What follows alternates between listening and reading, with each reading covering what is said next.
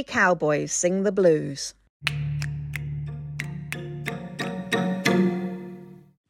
Hello, lovely listeners. Welcome to another episode of Not Just Tentacles, where I, Rachael, attempt to demystify anime and animation. And it's another very special episode of Helluva Recaps. And you're probably thinking, haven't you run out of topics to talk about yet? And the answer being, nope, this is my hyperfixation. I could talk about it all day.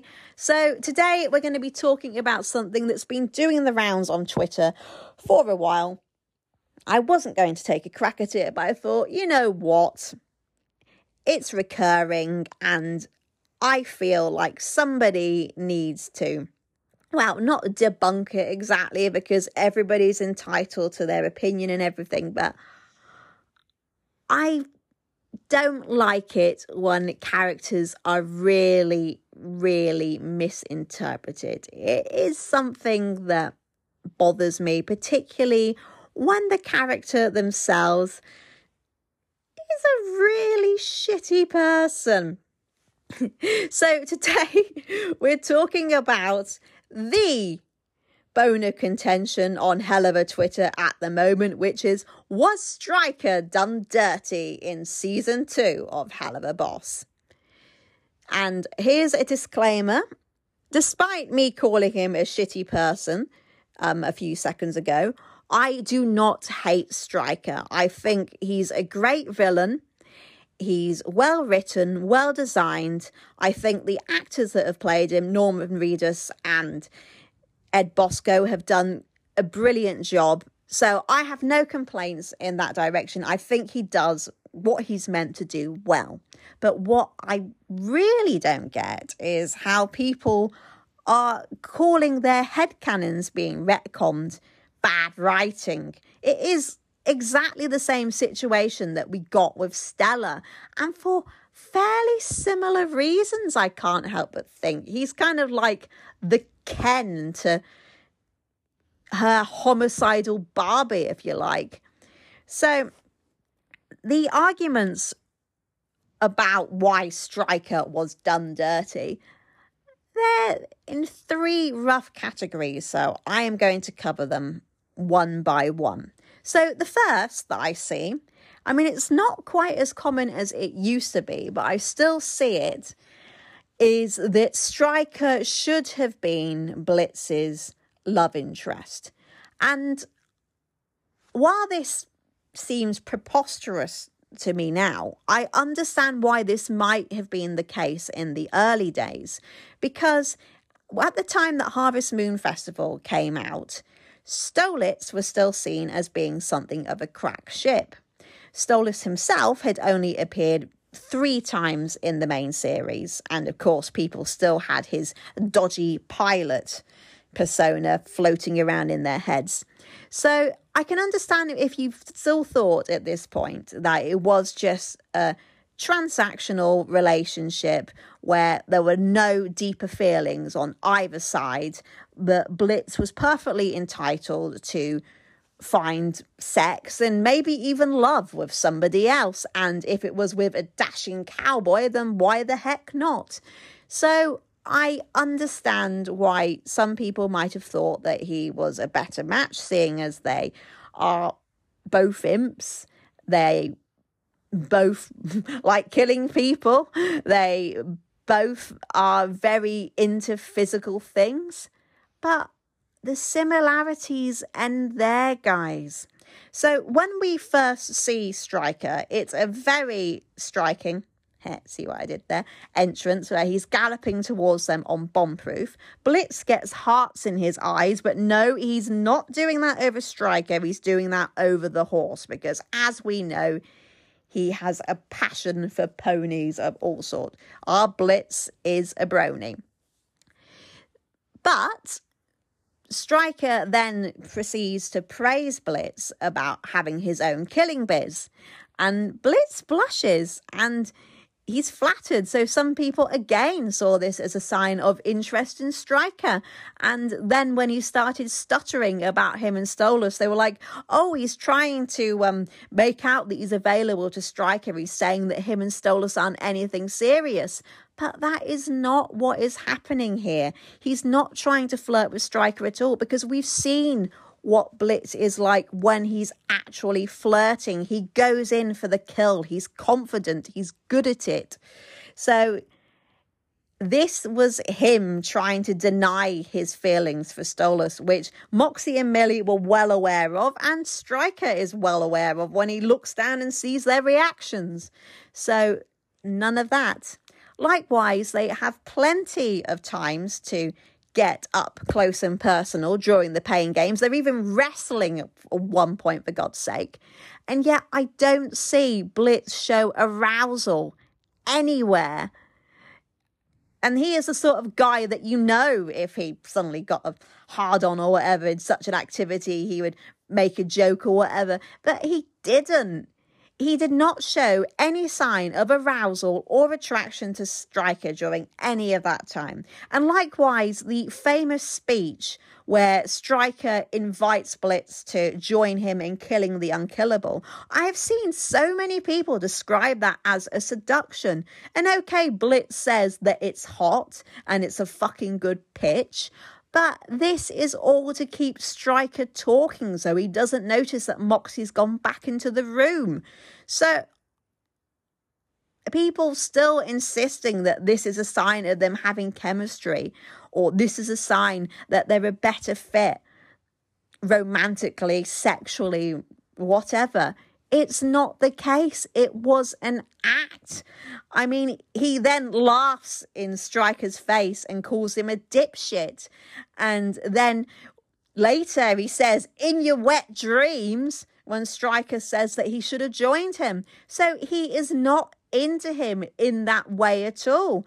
I mean, he's not even Blitz's usual type. We know from looking at his past lovers that he likes fammy men. He likes people to be sophisticated. He likes them to be considerably more attractive than himself. And no offense to Stryker fans, but he is none of those things.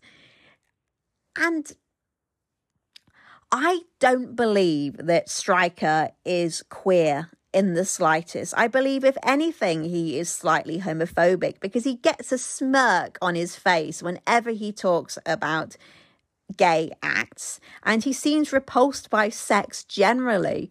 I mean, he gets so weirded and grossed out whenever the rest of the characters talk about it. So I seriously don't believe that there would have been a budding romance between these guys. And let me remind you, Stryker was not only going to kill the man that Blitz does have feelings for, but even if he didn't, if he had succeeded, then he would have put him out of business, because they need the grimoire. And even without that, he tried to murder Moxie, Blitz's best friend and employee, and seriously injured Millie, his other best friend and employee. So do you really think that Blitz is so shallow, so depraved, he's going to turn around and go, oh, I don't care that you did all that, let's fuck? No, he is not. He has got standards. I assure you that even if there was the slightest smidgen of chance that he had been interested in Stryker, and I don't believe for a second that he was, then that would have just been eradicated by that charge list. He would not be interested.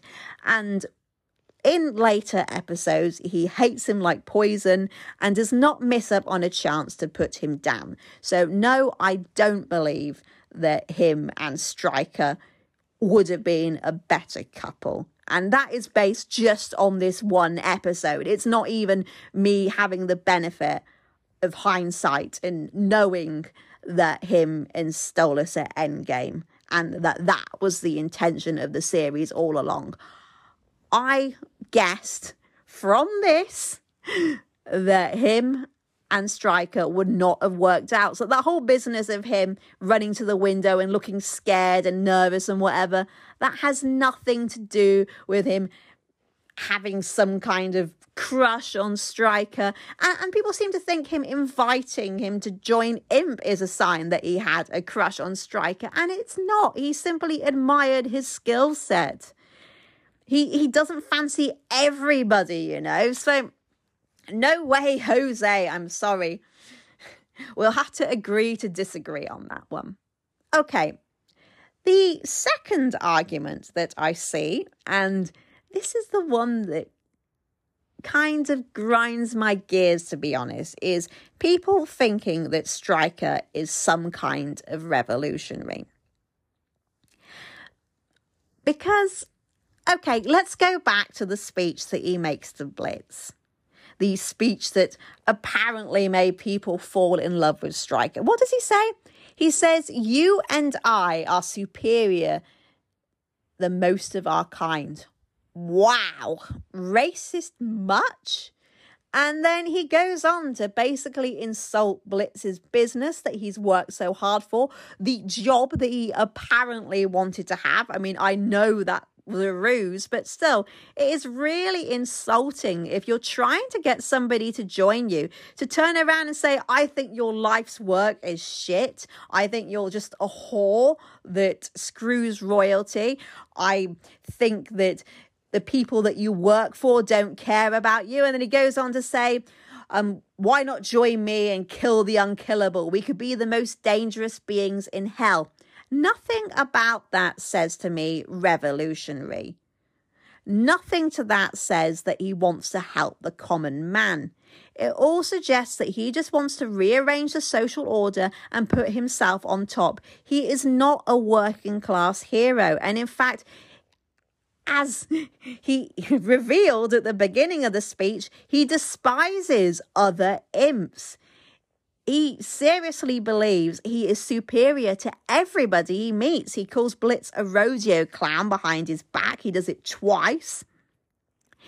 He calls Moxie vermin, and he keeps calling them little one, which is a phrase normally only used by the upper crust of hell. So you're thinking, okay, if you think that you're this working class man that hates royals, why are you using their language and acting like you are on their level? What are you doing? So I don't get that. And let's not forget the huge piece of hypocrisy that he is working for Stella. And I know people have tried to argue out of this and say that he's going to turn around and stab her in the back eventually. But there's been nothing so far to indicate this, because when she rang him and told him that the plan had changed and that she wanted him to bring Stolas to her instead, he did as he was told. He had plenty of opportunity to ignore her instructions and do something, but he didn't. I mean, okay, he wanted to be a complete sicko and carve Stolas' eyes out, but nonetheless, he is, as Andrelphus calls him, her mangy, mangy, mangy stray, following her commands. And I'm actually wondering where he stands now, because he didn't fulfill his part of the deal, because Moxie and Millie took Stolas to the hospital. So is he now on the outs with Stella? And I loved Stolas pointing this out so much, because it was like everybody had forgotten it or just saw it as an inconvenient detail that didn't matter when it does. And I just love how all of the characters have called him out on his bullshit. And this is not Vivzie hating him. It's not us trying to demean him. It's just people stating facts. Like when Blitz called him a supremacist, because he is. He believes he's better than the vast majority of most imps. That makes him a supremacist and a racist. Fizz says that he thinks he's superior to everyone, which makes him no different from any royal. And he is so enraged by that that he grabs Fizz and threatens him. So he knows deep down that he is a hypocritical psycho. And that... So I, I just find this so bizarre and frustrating that people will carry on playing this working class hero drum when there is nothing there to indicate that. Because once he stops working for Stella, who does he join forces with next? The Mafia. If he was honestly interested in helping his fellow men, why would he join the Mafia? I mean, Krim is an imp, so he's accepting orders from an imp, or does that not matter because he's a crime boss? This from a man who has murdered various people from the working class. So, Stryker, you are full of bull, I'm sorry. And I don't know how people can carry on making this argument with a straight face. It just feels like the whole Adam from Ruby thing again. Just because somebody calls themselves a freedom fighter doesn't mean that they are one. If they look and sound like a violent extremist, then chances are they are a violent extremist. So please stop pretending that this is somehow a rewrite. And I, I really, really don't get it. See, I am convinced that there were people who believed that Stryker was there as the revolutionary and possible love interest that was there to rescue Blitz from his abusive relationship with Stolas, who was exploiting I M P. Yeah, I know, I say imp and I M P sometimes. I alternate. I know, not very consistent, sorry about that. When, as the series has shown, it's not about that. He isn't the secret hero. It is about Blitz rescuing Stolas from his abusive marriage. And indeed, if you want a working class hero, then you've already got Blitz. His methods might be unorthodox. I bet he is the one that is genuinely proud of being an imp, who wants to raise the lot of himself and his friends, who hates injustice, who hates being oppressed. He ticks all these boxes far more than Stryker does. And if you don't like that or accept that because he's not your idea of a hero, well, too bad. And last but not least, the they've made him ridiculous argument. We only knew Stryker from one episode previously. And don't forget he changed actors. I can't help wondering if that might have been jarring and then made people pick apart all sorts of things that they might not otherwise have noticed. I actually love what they've done with Stryker, because I just found it really funny, because he's already about the only person in the whole of Wrath that goes in for that whole cowboy thing, because he is almost certainly Um, a nod to Angel Eyes from The Good, the Bad and the Ugly, who is a sadistic mercenary that gets off on murdering and torturing people. So, so they introduced him as that. And obviously he posed a serious threat to the gang. He nearly suffocated Moxie, and it was horrifying to see. But even then, he had an element of the ridiculous about him, because this is a comedy. If he was straightforwardly this big, scary villain, it would completely destroy the comic mood. So people want characters that make them laugh. And even in this first outing, he was singing a song about how amazing and talented he was and telling Moxie to fuck himself, when he had just tied, and it was a tie, mind you, tied with the Harvest Moon Festival. So that is nothing amazing. He kicks a woman in the face as well. He bullies Moxie for no apparent reason other than toxic masculinity and his aforementioned hatred of other imps.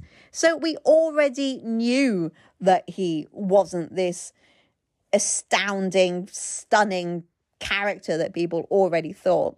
And then when we see his actual lair and Western energy, it seems to be a rundown former bar, which I can't help wondering is where the whole West End thing came from.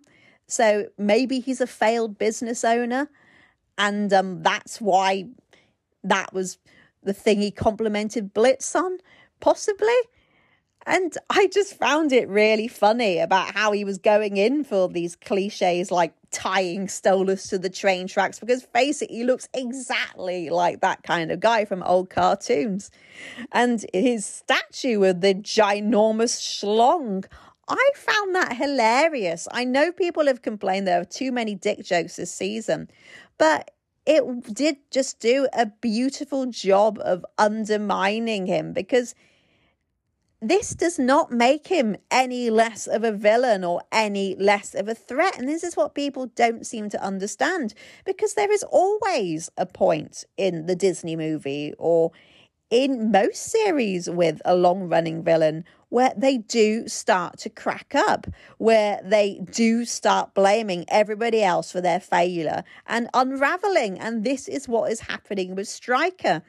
And I really am not sure whether he is simply a crap assassin that's blaming it on other people, or whether he used to be great, but he just can't cope with the quirkiness and out-of-the-boxness of I M P.